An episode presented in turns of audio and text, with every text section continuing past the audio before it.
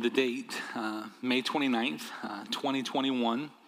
Uh, Audrey and I had just spent about 15 hours traveling in airports uh, from Indianapolis uh, to Dallas and then on to Maui uh, to participate in a marriage enrichment retreat here as we were about a year into COVID. And we left early that morning, and because of the hour difference, it was getting late in the afternoon.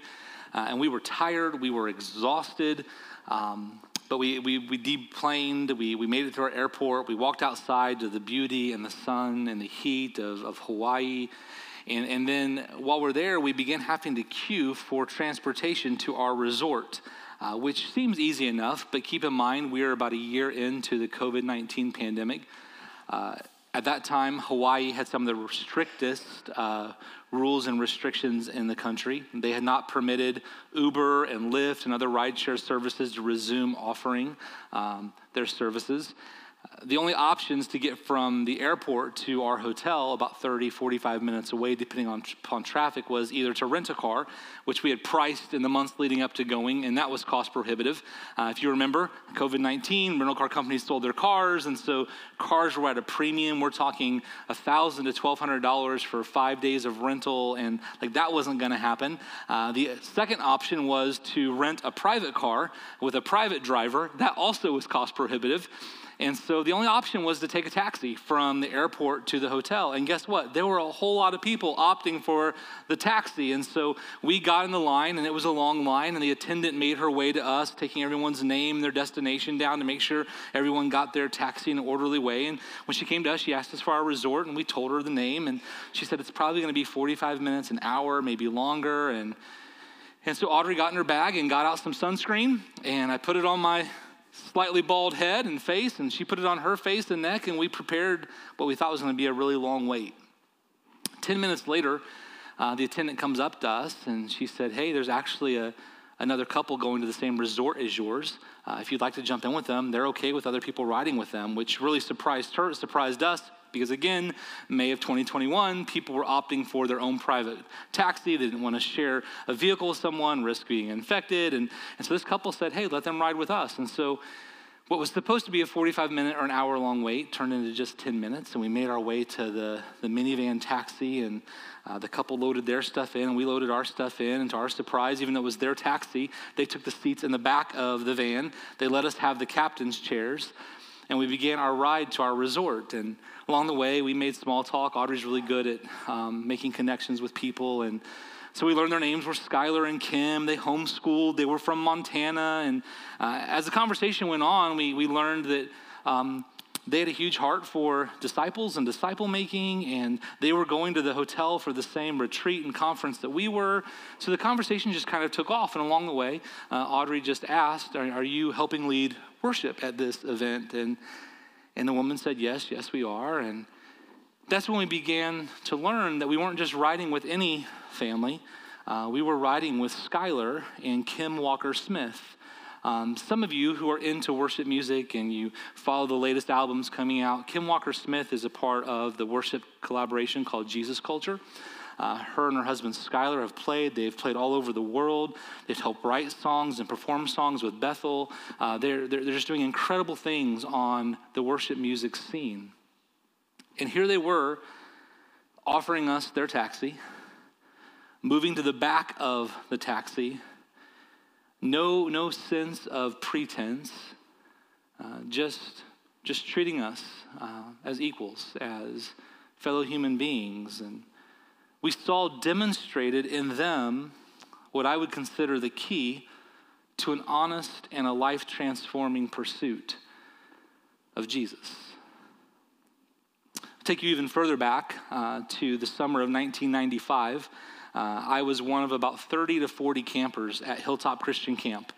It was high school week of church camp after my junior year of high school. Uh, the camp director, we used to call him a dean back in that day, uh, was, his name was Tom. And I just learned actually, I, met, I saw Tom for the first time in uh, close to 25 years, 26 years, uh, just three months ago at a conference I was at on the southwest side of Indy. And I reminded Tom of the week that he had kind of directed that I was a part of after my junior year of high school. And he said that actually that week he wasn't even supposed to be there the camp was in dire need. They had no one to lead that week of camp. And so he stepped in at the last minute and he led the 30 or 40 of us in this great camp experience. And the very first night of camp, Tom shared with the whole group. They said, he said, Hey, you're going to have to divide up into groups. There are going to be electives every afternoon. You have three to choose from. You can be in worship music, drama, or preaching. And the goal was that we would be in those each afternoon throughout the week. And then what we did in those electives would determine our chapel service for that Friday evening, the final worship experience of camp. And so I don't sing, uh, I don't play instruments. Uh, I'm not good at acting, and so that left me really one option, and that was preaching, although I didn't really want to do it. And so I, me, I, me, I don't know, me and another kid named Kyle, we were the only ones in the preaching uh, elective. And so for five days, uh, this man named Tom taught us a little bit about preaching, helped us write a small sermon, about 10 minutes long, that then uh, both of us delivered Friday night during our worship experience. So I get home from camp and I'm telling my preacher, whose name is also Tom, about the Tom that led our week at camp. And he said, Oh, really? That's Tom Ellsworth. And I said, Well, I don't know who Tom Ellsworth is. He didn't tell us who he was. Like, you know, he's the, he's the lead pastor at Sherwood Oaks Christian Church in Bloomington, Indiana. It's one of the fastest growing churches in Indiana, and they're doing incredible things. And I remember thinking, Tom didn't mention any of that to us. He was there, uh, willing to help a bunch of high school students encounter Jesus. And again, that's where I saw the key to an honest and life transforming pursuit of Jesus. I'll take you back to 2009. Uh, TCM is one of our global impact partners here at Lebanon Christian Church. And my first exposure to TCM came in 2009. TCM is an organization that's dedicated to developing disciple makers and training disciple makers all around the world. Uh, they started primarily emphasizing Eastern Europe, uh, because those countries had been affected uh, by communism, and it was hard to get the gospel and to train disciple makers in those countries. And so they found this piece of property in the eastern part of Austria, and they started bringing students there uh, when the Iron Curtain fell, and they started training them. Well, that's still one of their main training centers, and so we can take trips over. Some people in our church have been over on trips with me to serve at Haus Edelweiss in the eastern part of Austria. So I'm there for the first time in 2009. Um, I, I see as I'm cleaning up tables and setting tables and doing dishes myself, I, I see this group of people gathered around the dishwashing. Uh, dish drying table. A number of people, some look like they're smart, some look like they're not, and, uh, and, and they're gathered together drying dishes, putting them away. And I noticed this man who's about this tall. Uh, I figured he was a student. Um, over the next week, he would sit at my table, he would eat with me, uh, he would ask questions of my life, I would ask questions of his life. Uh, when we took a trip to Vienna and then on another day to Baden, uh, he would jump in the back of the bus not, not wanting the front seat, not wanting the front seats, uh, which is important to me because I get car sick. And so having someone who's willing to jump in the back is always a helpful thing. And so this man, Mago, just would dr- jump in the back seat. Uh, he would wash dishes, he would dry dishes, he would eat at the table with us. And again, no hint of pretense. But about midway through that session, we were there for 17 days. I learned that Mago was one of the professors. Not only was Mago a professor, but uh, Mago was one of the lead pastors of one of the fastest growing churches in Eastern Europe, 3D Church in Estonia. I learned that Mago chairs the Ethics Council for the whole country of Estonia. He's had his hands in shaping policies that have completely changed the trajectory of the value of human life, including the unborn child in his country. And yet he never shared those things at the dinner table. He just treated me like I was as equal to him. He just acted like a normal man and didn't ask for favors, didn't make me serve him, didn't make us wash his dishes. And again, that's where I saw someone demonstrate the key to an honest and life transforming pursuit of Jesus.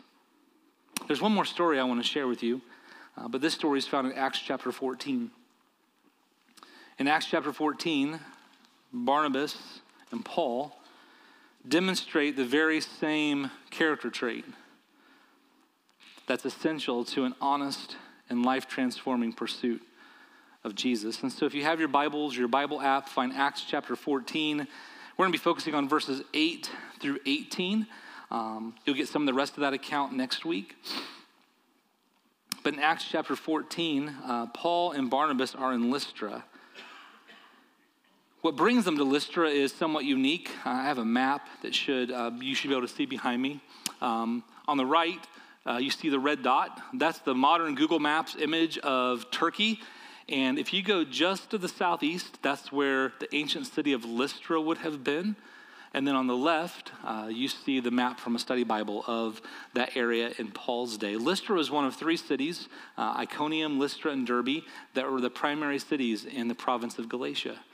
Uh, you probably know that there's a letter in your New Testament from Paul to the Galatians as he addresses these early believers.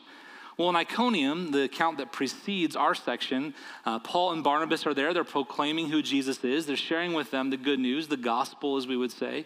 And they're, they're, they're met with mixed results. People are eager, some people respond, but other peoples get angry, and the Gentiles and Jews kind of stir a few up, and they, they want to stone Paul and Barnabas, and so they leave for Lystra. And I'm not sure anything could have prepared them for what happened at Lystra. Uh, check this out. Verse 8 In Lystra, there sat a man who was lame. He had been that way from birth and had never walked. He listened to Paul as he was speaking. Paul looked directly at him, saw that he had faith to be healed, and called out, Stand up on your feet. And at that, the man jumped up and began to walk. When the crowd saw what Paul had done, they shouted in the Lycaonian language The gods have come down to us in human form. Barnabas they called Zeus, and Paul they called Hermes, because he was the chief speaker. The priest of Zeus, whose temple was just outside the city, brought bulls and wreaths to the city gates because he and the crowd wanted to offer sacrifices to them. But when the apostles, Barnabas and Paul, heard of this, they tore their clothes and rushed out into the crowd, shouting, Friends, why are you doing this? We too are only human like you. We are bringing you good news, telling you to turn from these worthless things to the living God who made the heavens and the earth and the sea and everything in them. In the past, he let all nations go their own way, yet he has not left himself without testimony. He has shown kindness by giving you rain from heaven and crops in their seasons he provides you with plenty of food and fills your hearts with joy. And even with these words, they had difficulty keeping the crowd from sacrificing to them. You go from being chased out of Iconium, people want to stone you, and now you find yourself in Lystra, and they call you gods and want to sacrifice animals to you.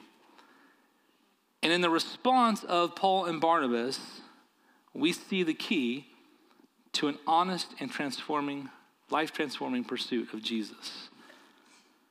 In verses 8 through 10, we see that Paul is preaching, Paul is proclaiming, Paul is telling them who Jesus is. He looks out into the crowd and he sees a man who is lame listening intently. The Holy Spirit, the Spirit of God, prompts him, brings him the discernment that that man has the faith to be healed. And so Paul looks out over the crowd and he finds the lame man's eyes and he says, Get up walk. And the man stands up, jumps up, and he walks. And as you can imagine, it creates quite a stir. We've already seen this before. We've seen this in Jesus' life. As people are healed, news spreads about him throughout the, the area. We saw this in Peter and John in uh, Acts chapter 4 when they heal the man at the gate called Beautiful. Again, it stirred the crowd then, and it stirs the crowd now. People are captivated. Here's a man, Luke tells us, that has been lame since birth. The crowd knew this man's story. They knew that he had been unable to walk, and now suddenly he jumps up and he can walk, and they begin thinking things. Verses 11 through, through, through 13 tell us that they, they think that they are gods. In fact, they think that Zeus and Hermes have disguised themselves in human form and are, are there in their midst. Uh, these are pagan people. They worship the Greco Roman pantheon of gods. They believe that Zeus is the top god in their, in their, in their, in their pantheon. They, they believe that Hermes is, is pretty close as the messenger god. And so it must be their gods coming and working these miracles among them. It's likely that Paul and Barnabas didn't understand the Lycaonian language, but they did begin to understand the actions of the people. The people were excited, they're shouting, and then suddenly the priest of Zeus, whose temple is outside the city, starts bringing bulls and wreaths to the gates of the city for a sacrifice. We might ask the question why? Why would the people of Lystra believe that the healing of a lame man is evidence that their gods, Zeus and Hermes, are among them. Well, if you know the story of those in Lystra, and I don't expect you to know that, but we know from extra biblical resources, resources outside of Scripture that have been uncovered, that the people in Lystra um, had a legend. A legend that they would tell to their children at bedtime. They would speak with each other about in pubs. And that legend goes like this that there was a time in their history when Zeus and Hermes disguised themselves in human form.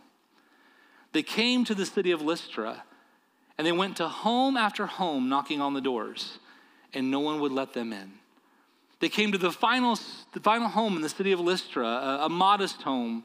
A poor man and his wife lived there, and they knocked on the door, and that man and his wife invited them in. And as their legend goes, that man and his wife became a priest and priestess of Zeus. Their home was transformed in an ornate temple. But Zeus and Hermes left Lystra, vowing never to return because of the lack of hospitality in that city. And so imagine that for generations you have retold this story. Imagine living in a culture where your religion is based upon the works you do to earn the favor of your God. And this is part of your story. The gods will never want to come back here. We made mistakes in our past, they'll never care for us again. And then suddenly, as you're hearing this man speak with great skill, a man among you is healed. They began to think wait a second, maybe our fortunes are changing. Maybe Zeus and Hermes have visited us again. Maybe the history of Lystra will be rewritten. And so they don't want to miss the opportunity to salvage the occasion, and so they throw a great celebration. And, and what is Paul and Barnabas' response? When they hear it, they tear their clothes, which is a sign of grief and protest against what's happening. And it says that they rush out shouting, Friends, why are you doing this? We too are only human like you. We are bringing you good news, telling you to turn from these worthless things to the living God who made the heavens and the earth and the sea and everything in them. Paul and Barnabas refused to accept the glory and the praise that's coming their way. They say the whole reason we are here is because you're worshiping these worthless idols. They're there to convince them that Zeus and Hermes and the rest of their gods are not real. There's only one true living God. And so they're there to help turn their hearts to the one who made them, and yet they're wanting to honor them as gods. Like, this can't happen. They're tearing their clothes in grief. Guys, you have to stop this. We are only humans too. Paul and Barnabas understand who they are in light of who God is, and they know that they're not worthy of the praise.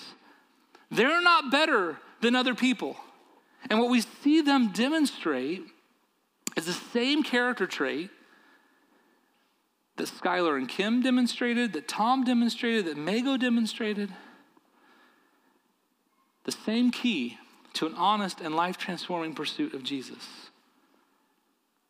What is it? What is that character trait that Skyler and Kim and Tom and Mago and Paul and Barnabas exhibit? Humility humility. Humility is the right understanding of who we are, only in view of who God is and what God has done. Humility means to bring ourselves low. It's, it's recognizing that we are mere humans, broken people in need of God's grace, men and women saved only by the grace of God not by our own works, so that no man can boast.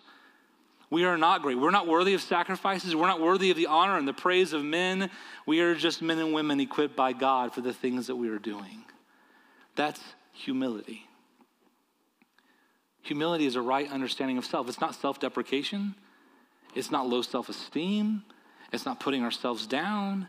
It's recognizing that I am only because He is. And that's the character trait that Skyler and Kim and Tom and Mago and Paul and Barnabas exhibit. They're like, you can't honor us as gods. We are not. Like, we are just his messengers. We're here to proclaim to you the good news about the living God. That's who you need. They were humble. Isn't it interesting that of all the things Jesus declares about himself, one of them is that he is humble? Matthew chapter 11, verse 29 Take my yoke upon you, learn from me, because I am gentle and humble in heart, and you will find rest for your souls. The same word that Jesus used to describe himself there is the word that Paul will use to describe in Philippians chapter 2. It's the same word that he will challenge the Philippians with earlier in Philippians chapter 2. The same word that he will challenge the Ephesians with in Ephesians chapter 4. This idea of, of a right understanding of ourselves as we recognize the greatness of God, of who he is and what he's done. Jesus was humble. Jesus is humble. In our quest to pursue Jesus, which is the theme of this series, our quest is to become like him. And if Jesus is humble, we should be striving to be characterized by humility ourselves, that we would be humble as he is humble. When, when Jesus invites his disciples to follow him, he issues a two word commandment in the Gospels. Do you remember what it is? Follow what? Follow me. We know again from studying history outside of Scripture that that two word commandment was uttered by rabbi after rabbi after rabbi, not just Jesus. It was an invitation not just to go where the rabbi was going, but was an invitation to come and to learn from him, as his life would be open to them. The, the goal of follow me was that you would not only learn from the rabbi, but grow to become like the rabbi. That you would learn what they know, but live like they were living as well to become like them, that you would talk like them, that you would think like them, that you would act as they are acting. That's the invitation to follow me. That's what Jesus invites his disciples to. Come live like me. That's our invitation as disciples. If you're going to follow King Jesus, the goal is to live like him. He was humble as we pursue him to make this intentional, decisive action to become like him. It means that we should be men and women who are shaped more and more by humility.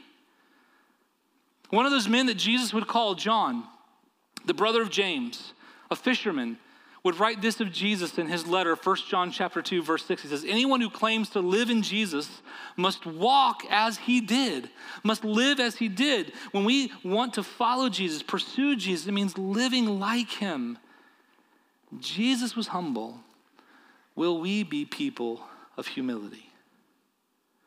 It shouldn't surprise us that Paul models this, not just in Acts, we see it in Paul's letters. You can look to 1 Corinthians chapter 15 verse 9. Paul says, "I am the least of all the apostles." Paul's not clamoring for greatness. We can see it in Ephesians chapter 3 verse 8 when he says, "I am the least of all of the servants." We can see it in 1 Timothy 1:15 when Paul says that I am foremost among sinners, like I am the worst of sinners.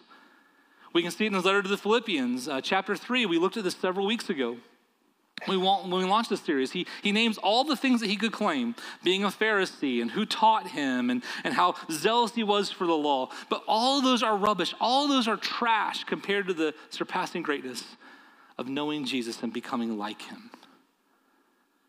Humility.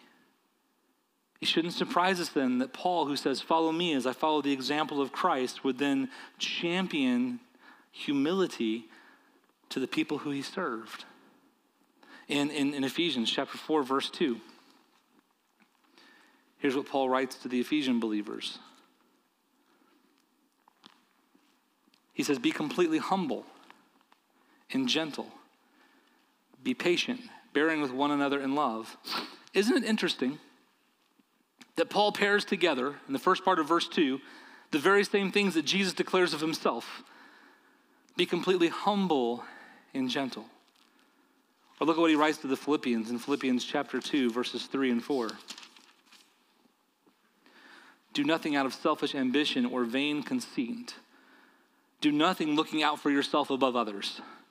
Rather, in humility, the right understanding of yourself, being brought low because of who God is and what He's done. Rather, in humility, value others above yourselves, not looking to your own interests, but each of you to the interests of the others. Paul encourages in disciples then, just as we need to be encouraged now, that humility is the key that unlocks a life transforming pursuit of Jesus. When you read um, philosophers of the Greco Roman world, uh, men like Philo or Plato or Aristotle, they will tell you that humility is a virtue that you don't want to characterize your life. Humility is something you don't strive for. The goal is that you, you stand out, that you help people see how great you are. That, that, that was the way of the Greco Roman world. But as is the case with so many things of Jesus, he turns things upside down, doesn't he? And what is pushed away, what is cast aside, what is diminished in the eyes of the world is actually elevated in the lives of our King. And so Jesus is humble, and Paul champions the humility of Christ in us. The world hasn't changed a whole lot, has it? If we're honest, humility is still not a prized virtue. In our world of selfies, in our world of filters where it's all about making ourselves look better than we are, in our world of personal branding, like that has taken off. There are people that are just, they excel and their whole career is in helping you brand yourself so you look as good as possible. Uh, when, when, our son was going off to college last year, we were encouraged by someone to seek out um, a, a, lady. She goes by Scholarship Girl. It's a woman who's dedicated kind of her career to helping. Uh, you pay her a fee, she helps you find a bunch of scholarships for your kids. And uh, the biggest part of the conversation we had with her is she was encouraging uh, our youngest that he needed to come up with a way of branding himself to stand out to get these scholarships. So much of the way of our world is make yourself known, make yourself stand out, let people see how great you are. Posture yourself. And yet, what's the way of King Jesus? Humble yourselves. And when we humble ourselves, then God figures out when we're exalted. We recognize that we are not better than others, but we are only by the grace of God. And it's humility that unlocks the character of Jesus in us. And we have spent the last several weeks looking at what it means to pursue Jesus. We've seen how important the Bible is to that, prayer is to that, service is to that, and generosity is to that. But what unlocks all of those? It's humility. It's humility that drives me to the Word of God and says, God, I need your direction. It's humility that, that drives you to not only learn about him, but say, God, these are your words. And whether I agree with them, whether they're popular, whether our society goes along with them or not, that, that I have to obey them. They are your truth. Humility says, You know better than I do, God, even when it doesn't make sense. Humility drives us to our knees in prayer. Where we look at our life, we look at our situations, we look at our health, we look at our world, and we say, I can't figure this out. God, I need you. And so humbly we come before Him. God, I am dependent upon you. We pray to Him. We trust Him with our lives and with our worries and with our anxieties. Humility drops us to our knees in service. Because in humility, we see that the lame man at the back of the crowd, he matters just as much to God as the people at the front. And so we see them and we serve them and we come alongside them. Humility enables us to, to live in, in Boone County and, and hear stories of, of people overdosing on heroin and needing Narcan and, and not coming to the place where we think that we are better than them, but we are fellow human beings on a journey and we can count it only the grace of God that has kept us from those things or saved us from those things. We are not better. We are broken people saved by an amazing God. Humility spurs on our generosity because you recognize that what's in our account is not ours, it's only given to us either by the talents or the, the uh, uh, talents that God has given us, the abilities He's given us, or the generosity of other people that God has inspired in their hearts. Our resources are not our own, they come from Him. Humility unlocks that.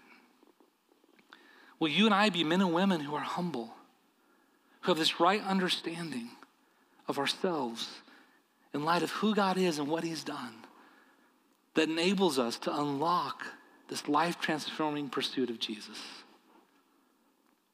What would change in your schools if we lived humble lives? Would there be kids that are cast aside because they don't wear the North Face jacket or the right Air Force Ones? Would there, would there be students who are included when other people push them to the fringes because of how they smell or the place they come from? What would change in our neighborhoods and how we treat the person who doesn't keep their yard the way our homeowners association said they should? Does it change how we treat people in our county who believe that there should be a leap development and those who say there shouldn't? Would humility allow us to not see that we're better than, but come alongside of? Will we allow humility to unlock the life transforming pursuit of Jesus in us and through us? And you think, how, Craig, how, how do I become more humble? And I'll just give you a few quick pointers. Uh, one would be to prioritize praise in your life. Praise to God. Um, sometimes we think we're better than we are because we forget how great He is. And one of the first anecdotes to that is remembering how great He is. And if you need help with that, I turn to Job chapter 38 or Job chapter 39. Uh, I would just let God put you in your place like He put Job in his place. Who tells the seas how far they can go? Who gives the lion his roar? Job, is it you? Uh, nope. All right. That should put us in our place. Job 38 and 39. Give praise to other people. Recognize the good things happening in other people's lives and don't clamor for the praise yourself. Confess. Confess your brokenness. I think of that story of, of Peter coming to Jesus and saying, Jesus, how many times do I have to forgive the one who sins against me? Uh, is it seven times, Jesus? No, Peter, try 70 times seven. And Jesus is like, Really? And Jesus tells Peter a story. He tells a story about an unmerciful servant who has his debts canceled.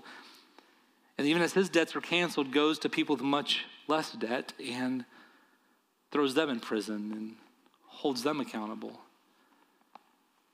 And Jesus says, part of us having merciful hearts is remembering how much God has forgiven us of. You want to know a path to humility? It's not just praising God and praising others, but it's recognizing and, and, and coming face to face with your own brokenness. When I am honest about the things that I have done and how God has forgiven me, it's really hard to look at you and say that I'm better than you because I'm a mess and you're a mess, and we're only by the grace of God. Praise, confession, and then service. Serve somebody. Go to your knees, help somebody, clean a toilet, rake some leaves, clean out a gutter, help somebody in the grocery store, serve somebody, and see how God helps foster humility in your heart. And perhaps even be reminded of this. When Micah is teaching the post exile people of God, God is speaking through Micah. God speaks to the messenger and he says, And what does the Lord require of you? But to act justly, to love mercy, and to walk humbly with God. People who pursue Jesus are characterized by humility, and they work to foster humility in their lives. And by the way, if you don't know Jesus, um, again, he's the most humble person to ever live, and he reigns with God now. And Paul gives us this beautiful picture, even after he encourages humility in the lives of the Philippian believers. He gives the example of Jesus. He says this in Philippians chapter 2, verse 5. In your relationships with one another, keep in mind this follows right after telling them to be humble in your relationships with one another, have the same mindset as Christ Jesus, who, being in very nature God, did not consider equality with God something to be used to his own advantage, but rather he made himself nothing by taking the very nature of a servant, being made in human likeness, and being found in appearance as a man, he humbled himself by becoming obedient to death, even death on a cross. And therefore, God exalted him to the highest place and gave him the name that is above every name, that the name of Jesus every knee should bow in heaven and on earth and under the earth, and every tongue acknowledge that Jesus Christ is Lord to the glory of God the Father. There's a legend that travels around Lystra about the time Zeus and Hermes became humans, but it's just a legend. But there's a story about a time around the turn of BC to AD about a time when God became man and took on human flesh and made his dwelling among us. And that story is real. It's the story of Jesus. He took on human flesh and he humbled himself for you and for me, that by trusting in him we might live forevermore. If you need to know more about this Jesus, we would love to converse with you. Uh, I'm available at the front of the room following our worship experience. You can email us, connect at LebanonChristian.org. You can scan the QR codes in our building that say, Let's Connect. You can fill out a physical connection card and put it in the boxes. But we would love to help you meet this God who humbled himself in Jesus and became obedient to death, even death on the cross for you and for me. And may we be men and women who live humble lives as well. Let's pray. God, thank you. I thank you for the example of uh, Skyler and Kim and Tom and Mago and so many others I could have mentioned. God, I thank you for the faithfulness of Paul and Barnabas to not accept glory that was yours, but to know who they were and who you were. God, I pray that you would help us pursue humility in a world of pride, that we would acknowledge our weakness and our need for you, that we would acknowledge that we're no better than those that we live next to or across town from us or around the world. But that God, as we find you in humility, that you would enable us to be your messengers and to proclaim your love to a world in need. It's in your name we pray.